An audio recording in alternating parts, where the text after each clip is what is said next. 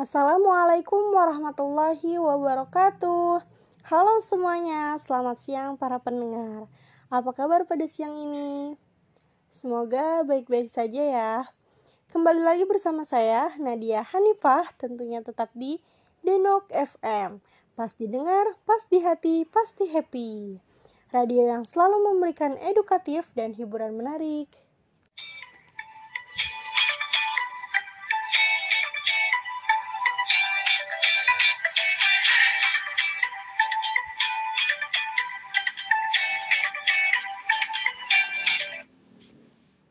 Sejumlah informasi dan lagu-lagu yang telah disiapkan oleh tim Denok FM untuk menemani suasana di siang hari para pendengar selama 30 menit ke depan. Jika Anda memiliki kritik dan saran, bisa hubungi nomor 0858 8854 2021. Saya ulangi ya, 0858 8854 2021. Sebelum lanjut pada informasi yang akan disampaikan pada siaran kali ini, kita dengarkan sebuah lagu dulu yuk. Tulus, Manusia Kuat. Selamat mendengarkan.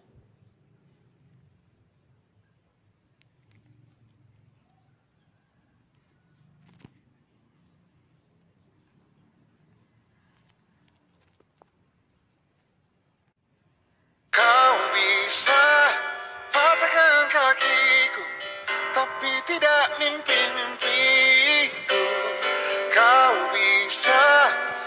lumpuhkan tanganku Tapi tidak mimpi-mimpiku.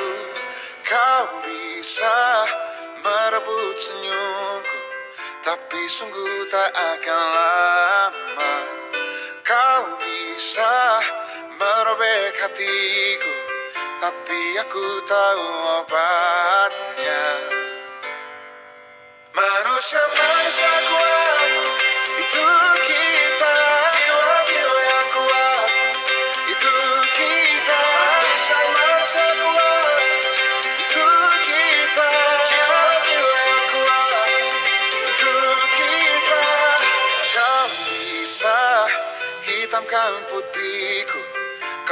Takkan gelapkan apa pun Kau bisa runtuhkan jalanku. Kan ku temukan jalan yang lain. Manusia-manusia kuat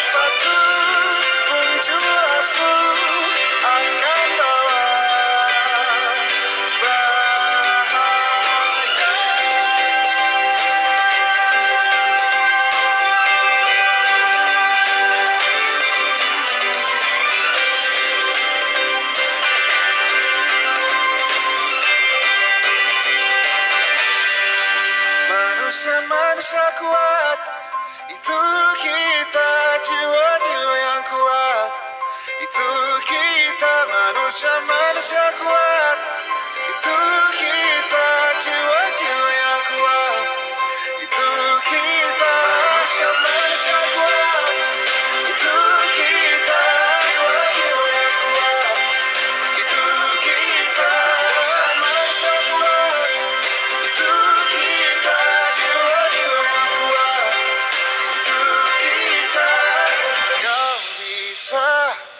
patahkan kakiku Patah tanganku rebut senyumku Hitamkan putihnya hatiku Tapi tidak mimpi-mimpiku Hai pendengar setia Denok FM, masih bersama saya Nadia Hanifah. Dalam kesempatan kali ini saya akan membahas tentang vaksin COVID-19 di Indonesia. Nih, di masa pandemi ini, apalagi COVID-19 sedang melonjak lagi, tetap jaga kesehatan, tetap terus berolahraga dan ingat 5M, oke? Selain itu, kita juga harus melakukan vaksin COVID-19 seperti apa yang diperintahkan oleh pemerintah Indonesia.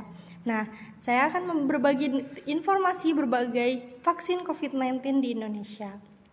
Vaksin COVID-19 telah tersedia di Indonesia. Program vaksinasi pun mulai dijalankan oleh pemerintah sebagai salah upaya memutus rantai penyebaran in infeksi virus corona dan menekan angka kasus COVID-19 yang masih terus meningkat. Sebagai panduan Anda, inilah beberapa informasi seputar vaksin COVID-19 yang perlu Anda ketahui. Vaksin adalah zat atau senyawa yang berfungsi untuk membentuk kekebalan tubuh terhadap suatu penyakit. Kandungan vaksin dapat berupa bakteri atau virus yang telah dilemahkan atau dimatikan. Bisa juga berupa bagi, bagian dari materi, bakteri atau virus tersebut. Vaksin dapat diberikan dalam bentuk suntikan, tetes minum, atau melalui uap atau aerosol.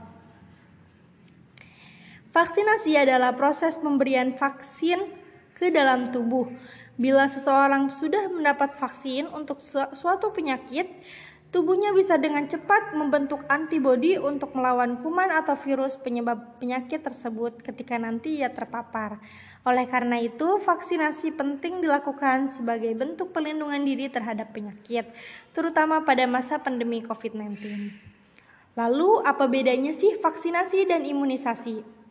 Nah, imunisasi itu proses pembentukan zat kekebalan tubuh atau antibodi terhadap penyakit tertentu setelah seseorang melakukan vaksinasi. Agar antibodi tersebut berbentuk seseorang harus diberi vaksin sesuai dosis dan jadwal yang telah ditentukan. Jadwal vaksinasi tergantung jenis vaksin yang akan diberikan dan kondisi kesehatan orang yang hendak menerima vaksin.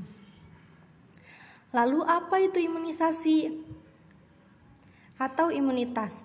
Imunitas atau daya tahan tubuh berupa, merupakan sistem perlindungan tubuh terhadap serangan penyakit. Selain menjalani vaksinasi, mencukupi asupan nutrisi, beristirahat yang cukup, berolahraga secara teratur, serta meredakan stres juga perlu dilakukan untuk memperkuat imunitas tubuh. Mengapa sih vaksinasi itu penting? Nah, Manfaat pemberian vaksin adalah mencegah penularan penyakit, terutama penyakit infeksi. Karena vaksin membuat tubuh mengenal, mengenali bakteri atau virus penyebab penyakit sehingga bisa lebih cepat memberikan perlawanan. Bila Anda sudah mendapatkan jadwal vaksinasi COVID-19, sebaiknya lakukanlah vaksinasi sesuai jadwal. Tidak hanya untuk melindungi diri Anda sendiri, tetapi juga orang-orang di sekitar Anda.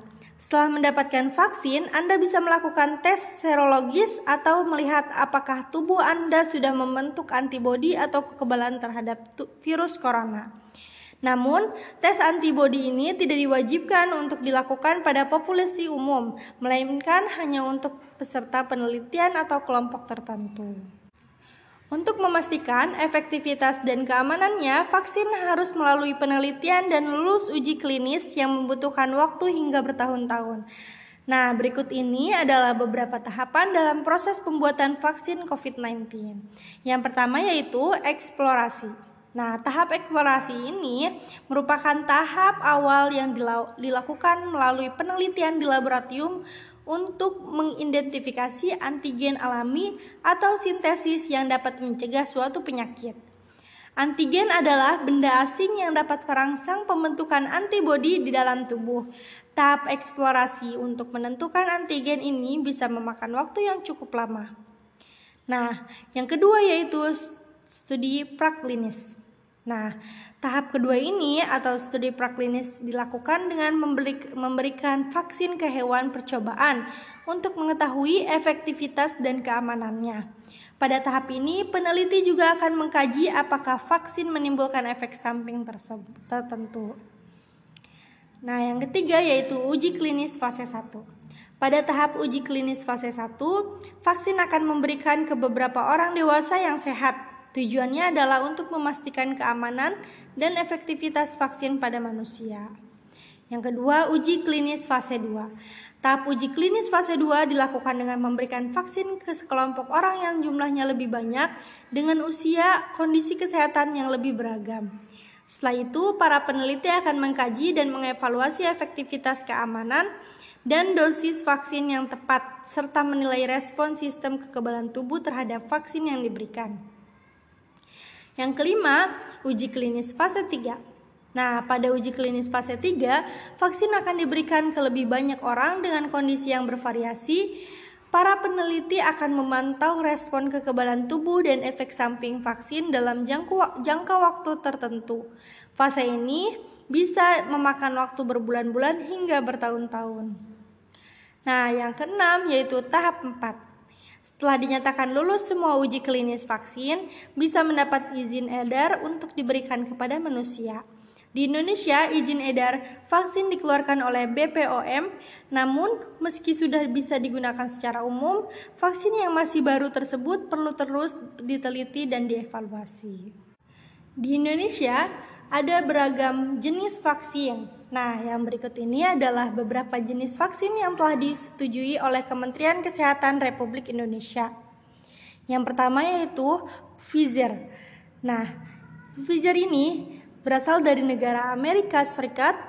Bahan dasarnya yaitu mRNA, suhu penyimpanan yaitu minus 70 derajat Celcius, klaim efektivitas efikasi sebesar 94 sampai 95 persen. Nah, tahap uji klinis telah melewati uji klinis fase 3 dan mendapatkan izin penggunaan darurat atau EUA dari US Food dan Drug Administration atau VDA. Oke, efek sampingnya berupa nyeri di lokasi penyuntikan, rasa lelah, sakit kepala, menggigil, nyeri sendi, dan demam. Nah, jenis vaksin yang kedua yaitu Sinovac. Nah, ini berasal dari negara Cina. Bahan dasarnya yaitu virus yang dimatikan atau inactivated virus. Suhu penyimpanannya 2 sampai 8 derajat Celcius suhu kulkas. Klaim efektivitas, efikasi sekitar 65,3% persen di Indonesia. Nah, tahap uji klinis sudah melewati uji klinis fase 3 dan mendapatkan izin penggunaan darurat atau EUA dan BPOM. Nah, efek sampingnya dari dari Sinovac ini nyeri atau kemerahan di lokasi penyuntikan, nyeri otot, demam, dan sakit kepala. Nah, alasan bisa dibawa ke Indonesia, penyimpanannya bisa menggunakan kulkas atau cool box sehingga proses distribusi vaksin dan pelaksanaan vaksinasinya lebih mudah. Vaksin Sinovac tersebut termasuk dalam 110 kandidat vaksin paling cepat dan menggunakan metode pembuatan yang sudah dikuasai oleh perusahaan lokal seperti Bio Farma. Nah, yang ketiga yaitu Moderna. Nah, Moderna ini berasal dari negara Amerika Serikat, bahan dasarnya sama mRNA. Nah, suhu penyimpanannya minus 20 derajat Celcius. Nah, klaim efektivitasnya efikasi sebesar 94,5 persen.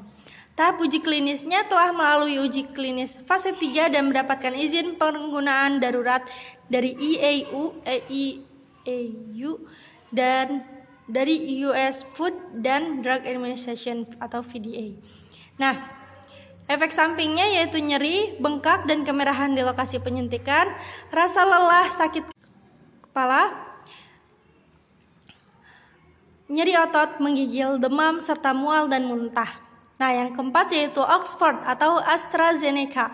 Berasal dari Inggris, bahan dasarnya viral vector, suhu penyimpanannya 2 sampai 8 derajat Celcius, suhu kulkas. Nah, tahap uji klinis telah melewati uji klinis fase 3 dan mendapatkan izin penggunaan darurat dari otoritas Inggris. Nah, masih banyak lagi nih macam-macam vaksin yang sudah ada. Nah, bagaimana rencana pola distribusi vaksin COVID-19? Nah, vaksin, peralatan pendukung dan logistik lainnya yang berkaitan dengan proses pemberian vaksin akan didistribusikan ke puskesmas, klinik, rumah sakit, dan fasilitas layanan kesehatan lainnya yang telah memenuhi persyaratan untuk melakukan vaksinasi. Tidak hanya tenaga medis, distribusi vaksin COVID-19 juga dapat melibatkan berbagai pihak seperti TNI, Polri, dan Kementerian Perhubungan. Nah, bagaimana nih? Jadi, vaksinasi itu penting ya untuk menjaga kesehatan tubuh kita agar terhindar dari virus atau bakteri. Nah, terutama di masa pandemi COVID-19 ini, kita perlu divaksinasi COVID-19 agar wabah ini cepat selesai dan kita terbebas dari virus COVID-19. Nah, itulah informasi terkait vaksinasi yang ada di Indonesia. Nah, teman-teman semua para pendengar setia Denok FM, tetap jaga kesehatan, terus berolahraga, ingat stay at home ya. Nah, jangan lupa juga 5M, mencuci tangan, menjaga jarak, memakai masker, menjauhi kerumunan, dan membatasi mobilitas. Mungkin itu saja yang dapat saya sampaikan pada siaran kali ini. Demikian siaran kita kali ini. Semoga yang mendengarkan mendapat pengetahuan dari siaran ini dan bermanfaat bagi kita semua. Terima kasih untuk para pendengar setia yang sudah mendengarkan dan jangan lupa untuk mendengarkan siaran Denok FM selanjutnya. Terima kasih. Wassalamualaikum warahmatullahi wabarakatuh.